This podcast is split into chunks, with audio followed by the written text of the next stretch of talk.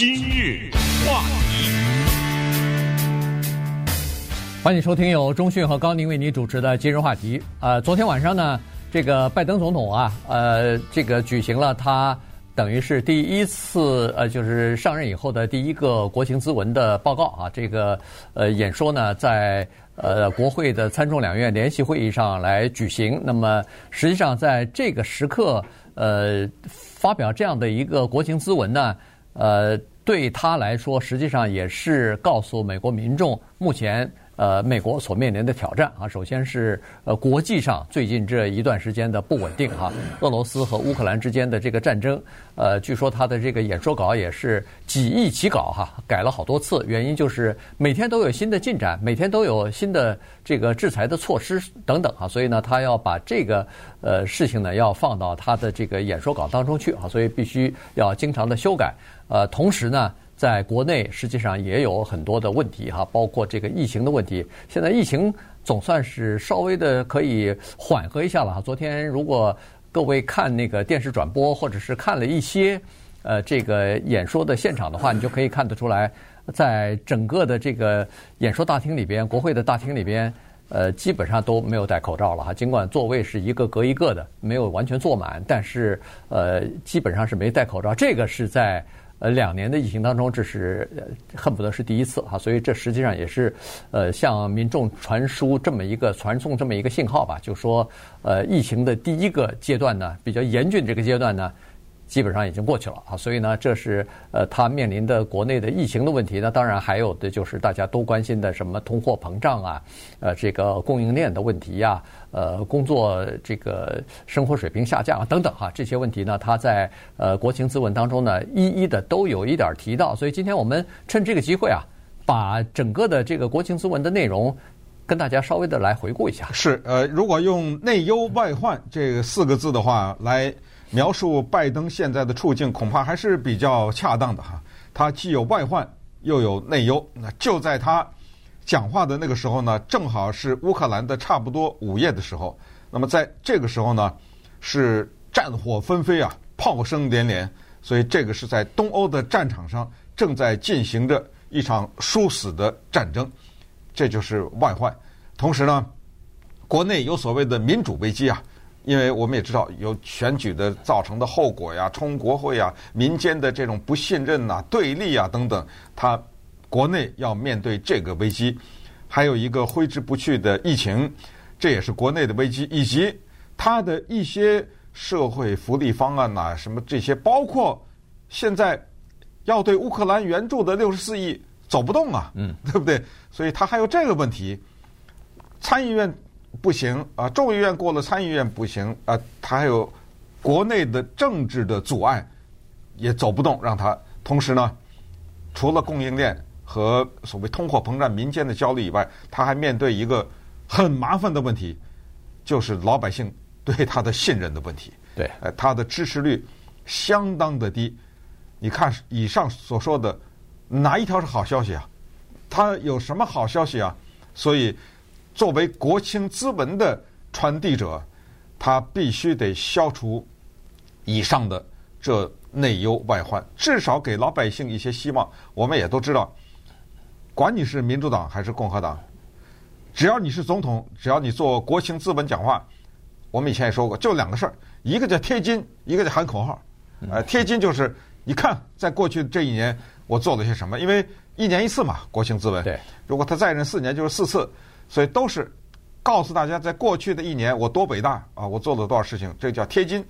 第二就是口号，所谓口号就是很容易啊，我们要团结起来，打击什么侵略者或者打击破坏世界秩序的人，这谁都会说这句话，对不对？他在说到通货膨胀，说的我们要降低花费，而不是降低薪资，我也会说这句话，对不对？呃，油价很贵，我们要设法把油价给拉下来。这话谁都会说啊，怎么做啊，对不对？所以，我们就看一看他和他身边的人啊，如何研究这个国情咨文，然后他列出来一点一点的列出来，然后看一看呢，在怎么面对这些问题，以及消除民众对他的不信任和对经济的这些忧虑。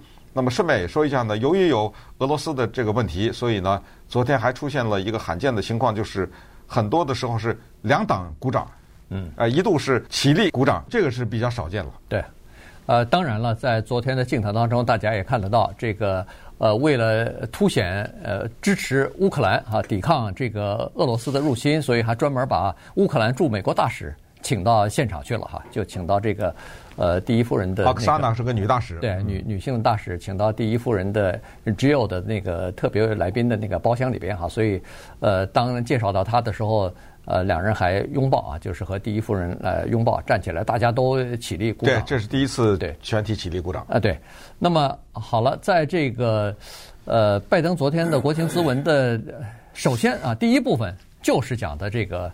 乌克兰的现在正在进行的战事的这个问题啊，就是俄罗斯入侵的这个问题，所以他是有其实就有这么几点啊。当然，昨天还宣布了一下，美国也跟呃加拿大和欧盟跟进了，就是俄罗斯的飞机航班什么的呃不能飞越美国领空，也不能使用美国机场了。也就是说，嗯，这个美国和俄罗斯之间的航线就断了，没了啊！这个呃，什么时候再恢复不知道，但是至少现在已经不能再让他们呃飞过来了哈。这是呃昨天宣布的一个消息。另外呢，就是他讲了两点，第一个就是美国现在还是联合欧盟、联合其他的国家一起在向。这个俄罗斯啊，施加经济方面的压力，而且这个压力将会逐渐的增加啊！而且他是说，呃，经过一段时间，这个压力呢，它不是马上就你就可以看到效果，但是它的这个影响力和对俄罗斯的整个的这个呃经济的这种压力是非常大的哈。这个对他们的经济发展、对他们的科技的发展是非常大的，也不许呃俄罗斯获取先进的技术了，所以。这个他说是隔一段时间就会有效果。其实我看昨天那个俄罗斯的呃最大的那个银行已经在欧洲已经呃很多分行都已经关闭了，因为他没有办法在欧洲进行任何其他方面的金融交易了，马上就要退出呃踢出那个 SWIFT 的那个系统了嘛，所以呃纷纷的都关闭了哈。这个有的是在那些国家的那些呃雇员就已经离职了，因为不安全啊。呃，所以呢，呃，这是那已经制裁经济制裁的这个威力已经呃逐渐的显现出来了。这是第一，第二就是，呃，拜登呃昨天再次明确的说，不会派美国军队进入到这个战场上，不会派美国军队到乌克兰去和俄罗斯的军队直接作战啊。所以呢，基本上昨天讲的就是就是这两个，但是他是高度赞扬了。呃，乌克兰现在的呃军民啊，大家一起顽强的顽强的抵抗这个俄罗斯的进攻，呃，俄罗斯的这个等于是入侵吧。所以他说，这个普京普京啊是误判了整个的形势，他以为在乌克兰那就是，呃，他这个大军压境以后，那不乖乖的就投降了，就献城了，就呃答应他的这个各种各样的要求了。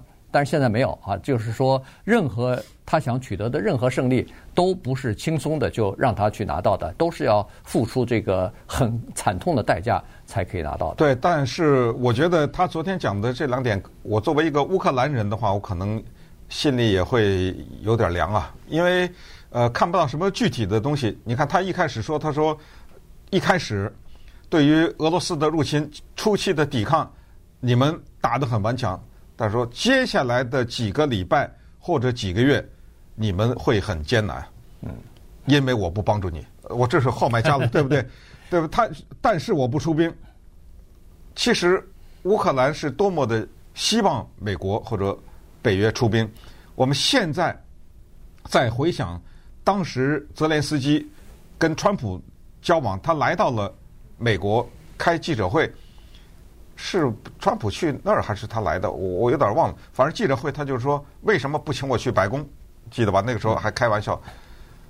原来我们现在才知道，他那个时候他是竭尽全力，希望能够得到国际社会上的一个印象，就是美国在支持他，又是请他去白宫，他到了没来了白宫啊，到了没有能够完成他这个愿望，又是请他去白宫了，又是比如说官员访问呢。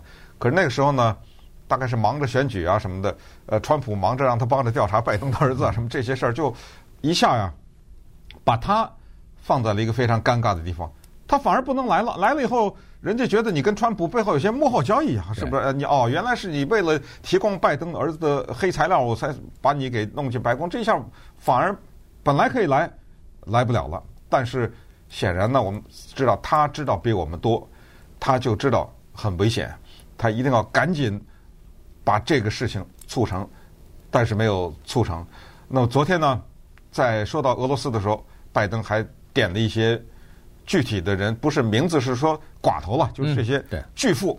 他说：“你们在俄罗斯呢，叫什么压榨什么民脂民膏，对不对？呃，你们这个是通过不正当的手段获取了财富，巨额的财富啊，却到西方享受我们西方的生活方式方式。我要把你们一个一个的揪出来，我要要没收你的。”豪华的游艇、豪华的公寓，以及你们的那些私人飞机，啊，休想你们在那边打仗，你在这游艇上喝着鸡尾酒，对不对？啊，这个日子一去不复返了。所以这些呢，都是一些信息。那么稍等会儿呢，我们再继续给大家分析昨天的国情咨文。今日话题。欢迎继续收听由中讯和高宁为您主持的今日话题。这段时间跟大家讲的呢是昨天晚上这个拜登在呃国会的参众两院联合会议上哈来举行的，就是呃发表他的这个国情咨文的演说哈。所以里边的一些重点呢跟大家讲一下，因为这重点里边一是呃回顾一下过去他做了哪些事情，二呢是呼吁国会啊要尽快的。呃，通过他所提出的各种各样的提案，这样的话呢，可以呃，这个呃，等于说照他的说说法，就是我们可以尽快的恢复经济啊，回回归正常啊，等等啊。但是呃，到底能不能做到这一点，这个就不得而知了啊，因为。从昨天的这个会议上来看呢，实际上，呃，不管是分歧也好，不管是两党之间的对立也好呢，实际上处处都是可以看得到的哈。包括在演说的时候，也有人提出，也有人在下面台下面的嚷嚷哈。所以呢，呃，这是一个。当然，刚才说的这个，在俄罗斯的呃入侵乌克兰的这个战争的。当中呢，他是说我们做了很多呃，包括制裁啊什么的，但是他还是打了一个预防针，说是这个冲突啊，这场战争啊，它恐怕不会是短期之内就会结束的，所以呢，未来呃还是会延续下去。这个要获得胜利是比较呃是要做出牺牲的啊。他认为说，包括为什么会做出牺牲，对美国有什么影响呢？他说，包括能源的价格会涨，能源价格一涨。对美国的这个叫做通货膨胀和其他的方面，包括供应链方面的这个需求啊等等，都会受到影响。美国的民众的生活也会受到影响。但是这个就是我们要付的代价。他大概就打打这么一个预防针啊，别以为说是啊，这个战争反正离我们很远，我们也没关系，不派兵去参加就没事了。实际上，对我们的生活肯定是会会有各种各样的不方便的影响的。是的，呃，这个政治环境。没有办法，我们记得多少年以前吧，奥巴马有一次做国情咨文的时候，下面有一个众议员就说 “You lie”，对不对？嗯，嗯是说到什么问题？又是说到移民的问题的时候，那么下面那个人就大喊说：“你撒谎！”然后尽管后来道歉，但是这个留下了深刻的印象，因为当时奥巴马讲话的时候呢，下面非常安静，他讲这段的时候，所以那个人一声大喊说：“你撒谎！”就听得很清楚。这一次呢，又是移民。啊、呃，拜登呢，在讲到移民的时候呢，来自于科罗拉多州的一个女的联邦众议员，她的名字叫 Lauren Boebert，她在下面就带头喊了：“Build the wall, build the wall。”你知道吗？这是什么？就是建那堵墙，建那堵墙。呃，当然了，还有那乔治亚的那个 Marjorie Taylor Greene 啊，也跟着他一起喊。这种景象呢，在以往真的很少见。We need to secure our border and fix the immigration system. 先是鼓掌啊，接着就喊口哨了，呃，马上就开始喊口号了。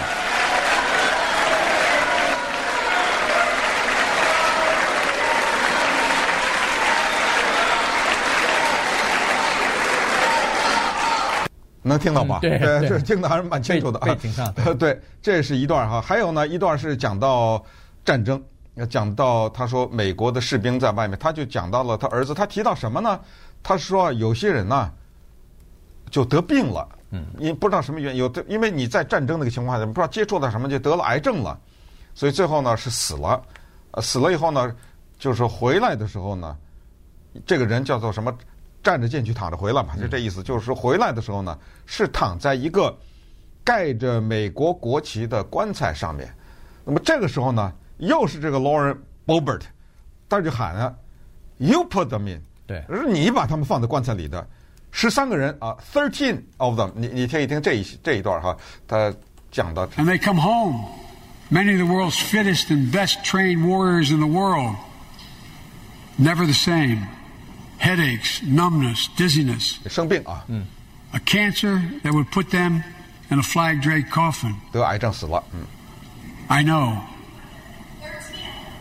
能听到吗？Thirteen of 啊。One of those, one of those soldiers is my son, Major Bo Biden. 嗯，对，他其中一个就是我儿子 Bo 哈。对。呃，但是下面你看他讲到这时候起哄，你知道吧？嗯。因为我是想说呢，他们这些就是喝倒彩的人，不是说。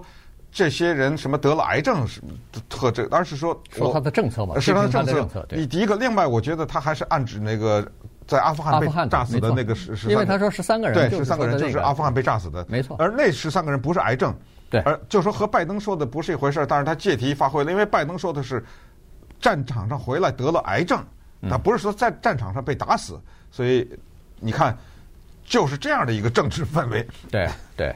其实以前美国的传统是在危机的时候，哈，是在战争的时候，呃，一般都是围绕在总统的身边啊。从第一次世界大战到第二次世界大战，到这个呃越战，当然有点例外哈。但是呃，从这个就说很多，尤其是美国部队啊，一出兵一一出去的时候，基本上都会呃围绕在这个总统的身边。但是现在。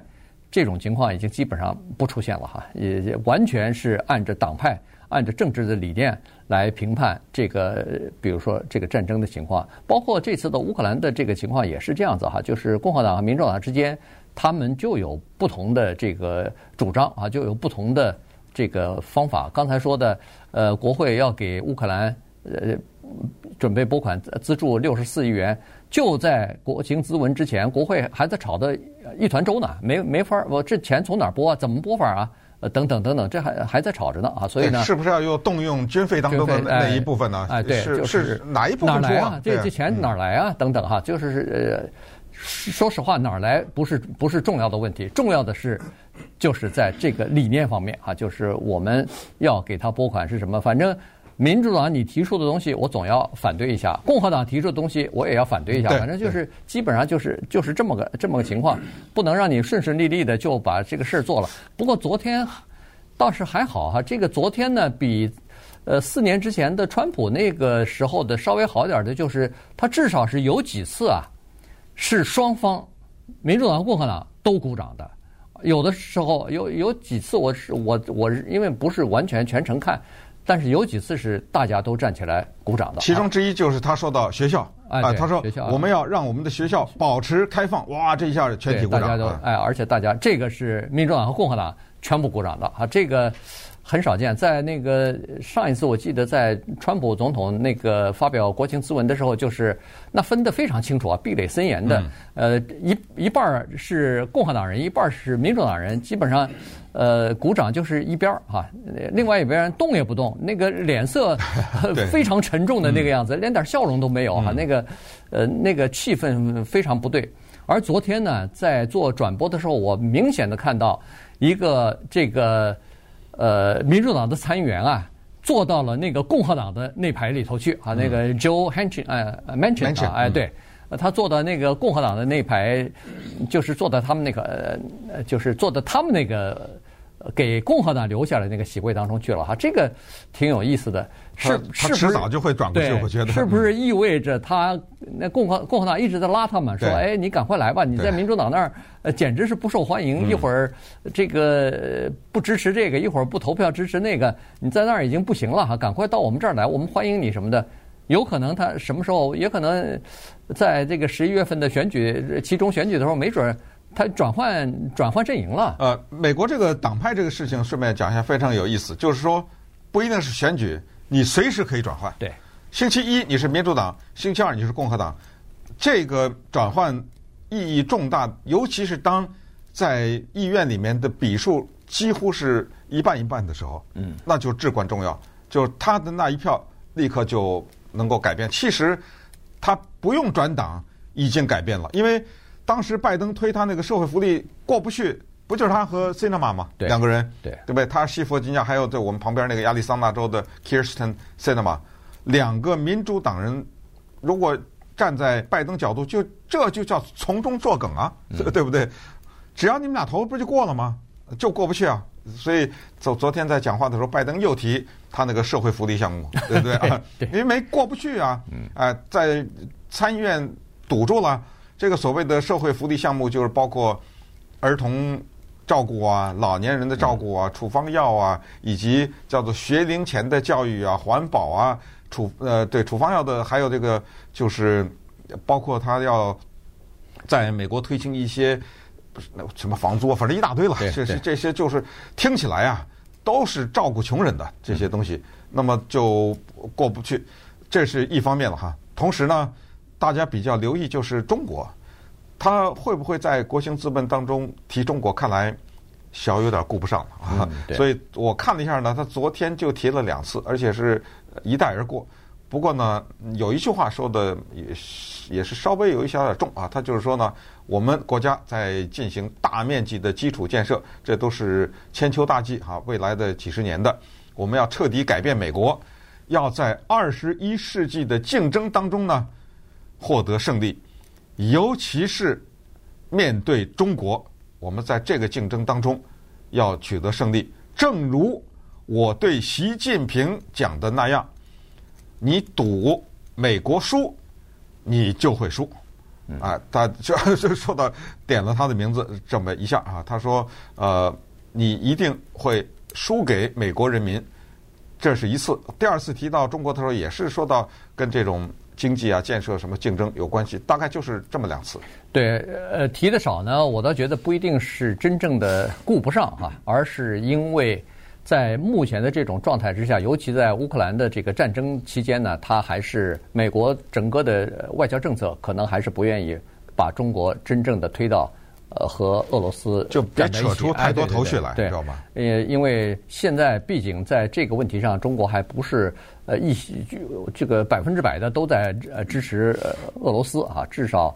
呃，俄美国不愿意把这个中国推到俄罗斯那方面去，所以，呃，现在你看对中国的政策，或者至少是表面上是，就是批评少了很多啊。原因大概也有也有这方面的原因吧。呃，因为有了中国的支持和没有中国的支持，那俄罗斯是不一样的哈。俄罗斯在攻打这个乌克兰的问题上，那就是不一样的。所以，呃，在外交方面是这样子，但是呢。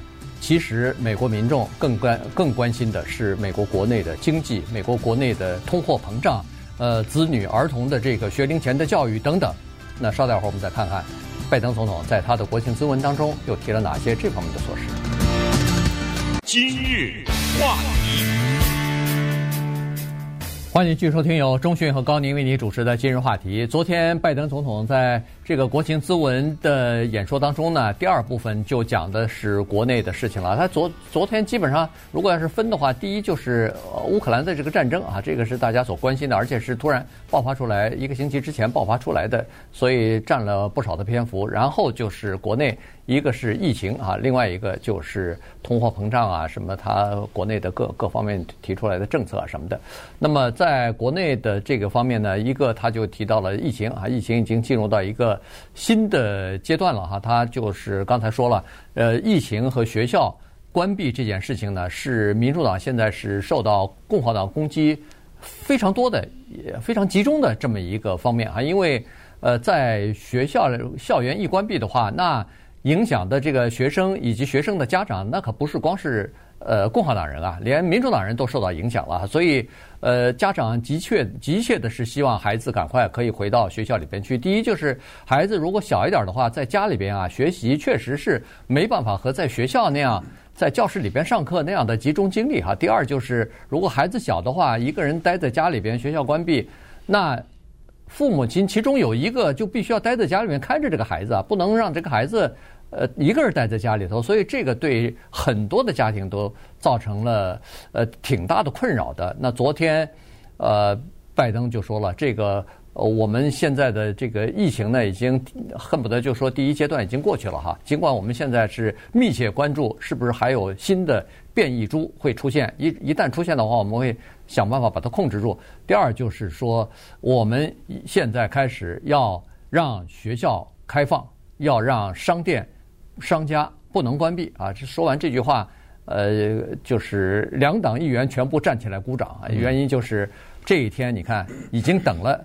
两年了，嗯，对，当然民生的问题的确是非常的重要，而民生的问题呢又很大。这个话题，他昨天呢也只能是从大的原则上讲了一些，并没有讲太多的细节。那其中呢，就是关于什么药物的价格呀，以及呃，包括什么通货膨胀啊，他都说了啊。他就是说要想尽一切办法解决，其中包括他就是说要。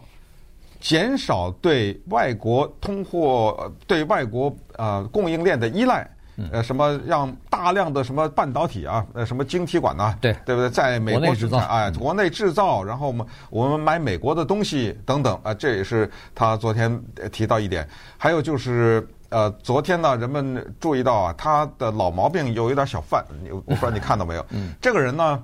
他从年轻的开始时候开始啊，他就有点我们叫做结巴啊，这是他的困扰他一生的一个问题。当然，一个人他要是从政的话，你讲话要是结结巴巴的话，那恐怕形象上不利。所以他年轻的时候呢，进行过医疗的校正啦、刻苦的练习啊等等。但是昨天还是露出来了。而这一点呢，为什么值得提？是因为就是因为他讲话经常讲错，被。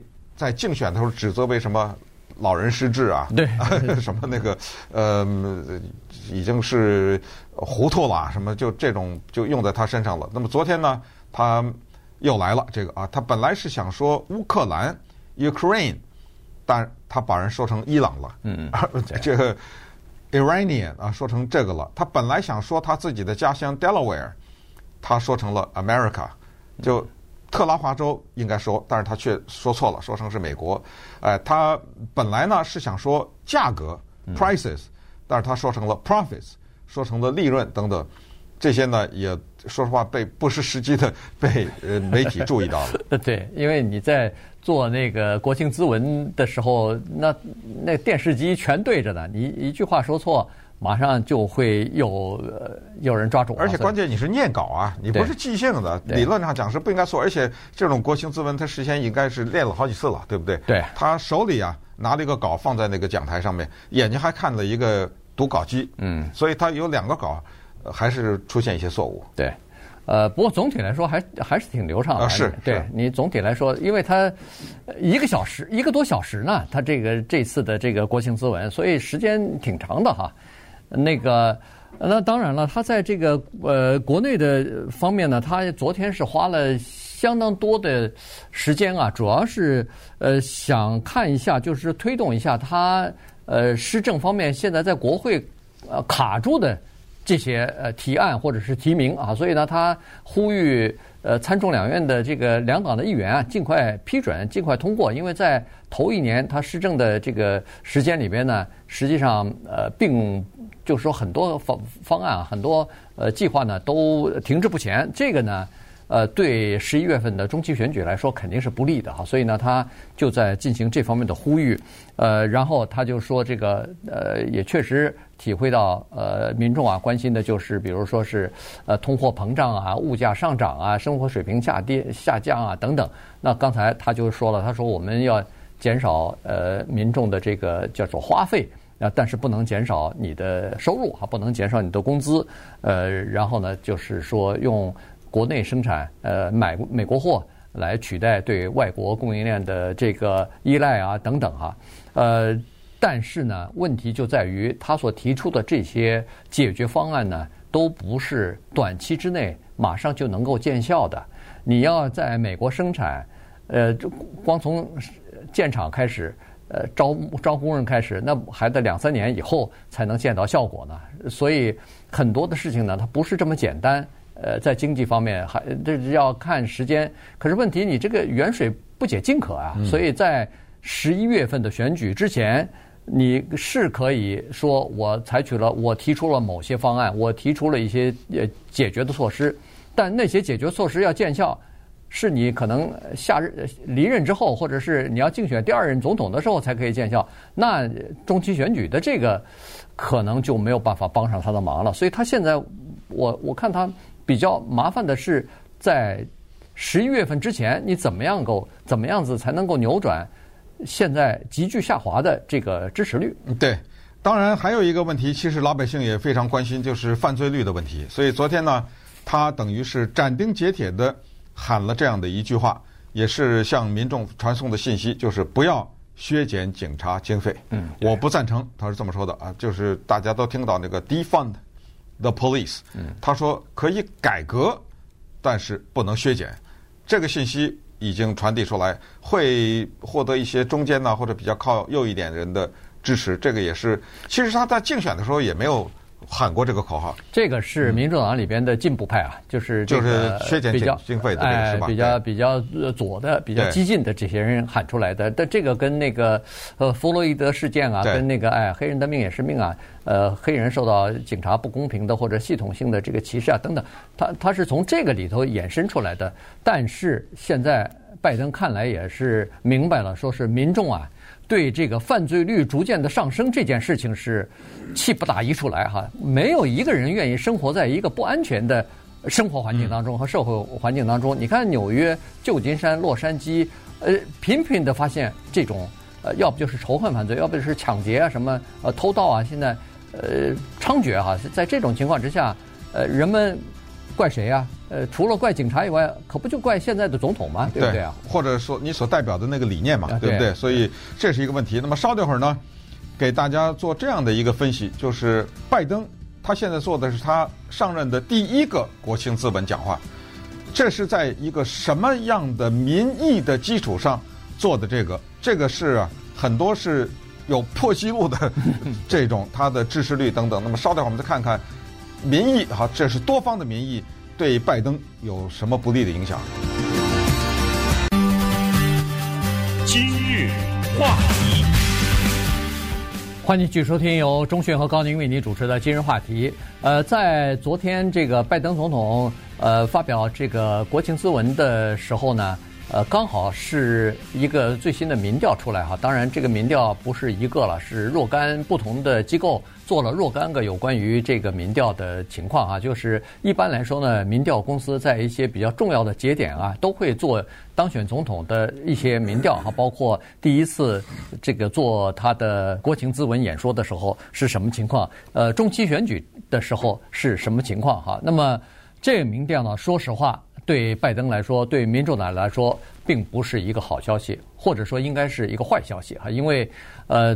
这个昨天公布出来的两个民调看呢都不好哈，一个是说，呃，拜登的支持率跌到了百分之四十三啊，这个是我看是美联社做的，另外一个民调《华盛顿邮报》和 ABC 做的那就更低了，只有百分之三十七啊，所以我看还有民调是说百分之四十一，所以总体来说呢，这几个数字都对拜登来说不是好消息。对，首先呢，我们先看大的啊。先不管什么党派，先是说，这民调的问题是你认为我们的国家是不是走在了正确的轨道上面？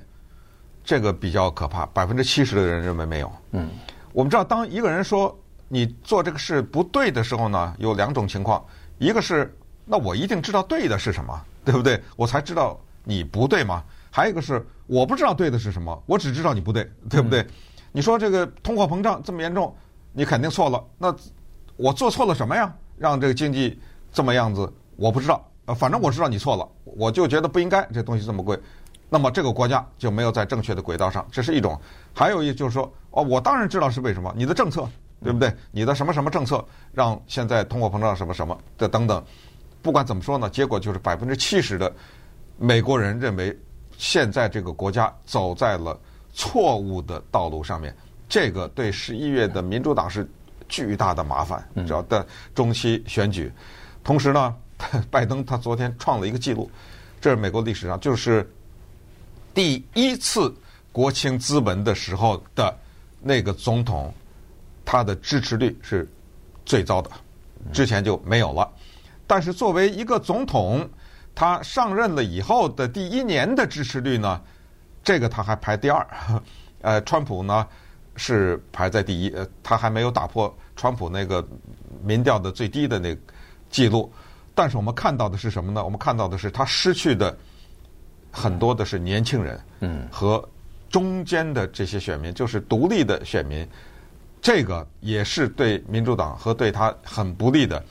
你看他这个支持率，假如咱们就说是百分之四十一的话，是百分之四十一的人支持他，对不对？对。但是多少人反对呢？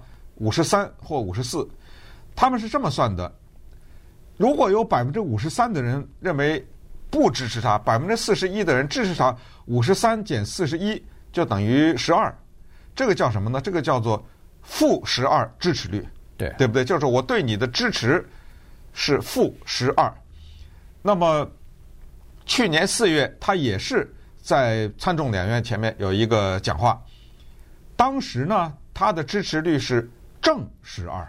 嗯，去年四月正十二，到了今年的三月负十二，这一加一减可是二十四啊。对，对不对？对。所以呢，这个是总体的啊，这个是总体的这个民调。对。但是具体到，比如说，呃，年轻人当中。情况也是不大乐观哈，因为在二零二零年，年轻人年轻人基本上或者说是比较多数是倾向于民主党的，嗯，呃，在这个年轻人投票给拜登的人当中呢，大概是百正的百分之十七啊，呃，现在呢。年轻人反对他，或者说是呃不支持他现在的这个表现，认不认同他现在的工作表现的人是多少呢？负的十五，所以这一加一减，嗯、这变三十二了。是他在年轻人当中的这个支持率就下降了很多。另外呢，在还有一部分人是在二零二零年投票支持他的，这部分人大概占百分之十。这部分人是呃叫做呃中间派啊，呃就是没有党派。但是呢，他们可能比较偏向于共和党，只不过他们不喜欢川普，所以就把票投给他了。但是在这次的民调当中，这些人也是百分之四十五的人不认同他的表现。那也就是说，如果要是百分之十的人在那个时候支持他，那现在不是就一半，至少一半的人变成不支持他了吗？所以在这个中期选举的时候，那你说对？当然，中期选举是不选总统了，可是问题。他代表的是民主党啊，所以民主党在各个选区可能会遇到一些麻烦。对，那么盖洛普呢，这是一个民意调查的这么一个机构了哈。他是一九七九年的时候呢，开始做刚才我们说的这些总统啊，什么呃，包括国情资本以前，对不对？他的支持率什么的。那么惯例上呢，纵观以往的总统呢，在第一次国情资本讲话的时候呢，他们的支持率往往叫做正三十三左右。对。那么从正三十三到现在的负十二，我们可以看到这个国际社会大的环境的变化和美国国内人心的变化了。